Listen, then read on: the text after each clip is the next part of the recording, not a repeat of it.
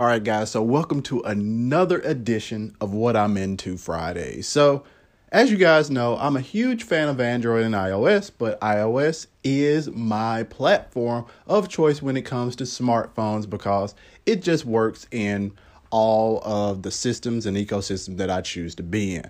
With that being said, I use a mixture of Google Assistant and Siri. And typically, whenever I'm controlling all of my home devices for my smart home, I lean more heavily on Google's Assistant and Google Home. But here's the catch since a lot of times I'm walking around with an iPhone in my pocket, I also like to have things set up in HomeKit as well. So let's talk about one of the things that I'm into if you're a HomeKit kind of person. Welcome to In the Weeds with Dexter Johnson. This is a tech podcast all about you, the listener. My aim is to educate, inform, and most importantly, empower you with the tools that you need to face this ever changing world of technology.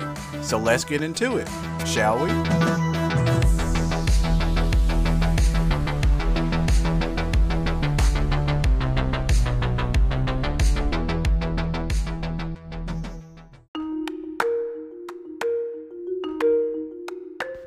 All right, many of you might have guessed it. It's called Home Widget. So here's the thing with Apple's Home app, which houses all of your HomeKit devices, it's really bare bones in terms of widget support. Now, inside of that app, you can set up your devices, you can set up automations, which are, in my opinion, way, way better than Google's Assistant and the Google Home app but it's missing that functionality of having good widget support. We know that iOS added support for widgets many, many versions ago, but they still do not have widgets for this particular app. So that's where Home Widget comes in. You can really customize your widget to be exactly the way you want to with the devices that you want in it with the scenes of your choice in it as well and this is something that also Google Home, their app also is lackluster. It doesn't have that. Now, if you want to use one of the third party apps, such as like the app that comes with um, your Philips Hue, um, TP Link Kasa, things of that nature, but typically I like to go for something that can look at my entire smart home and not just a subset of devices. And this is where Home Widget comes in. Now, here's the thing you can pay for it annually, or you can say nine bucks and you own it forever. I'm one of those people that likes to say, hey, you know what? I own this forever, not on a per month basis, not on a per year basis, not on a quarterly basis.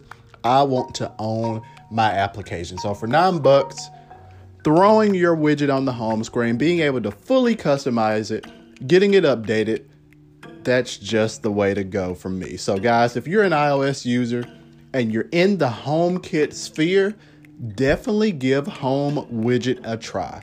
It's what I'm into.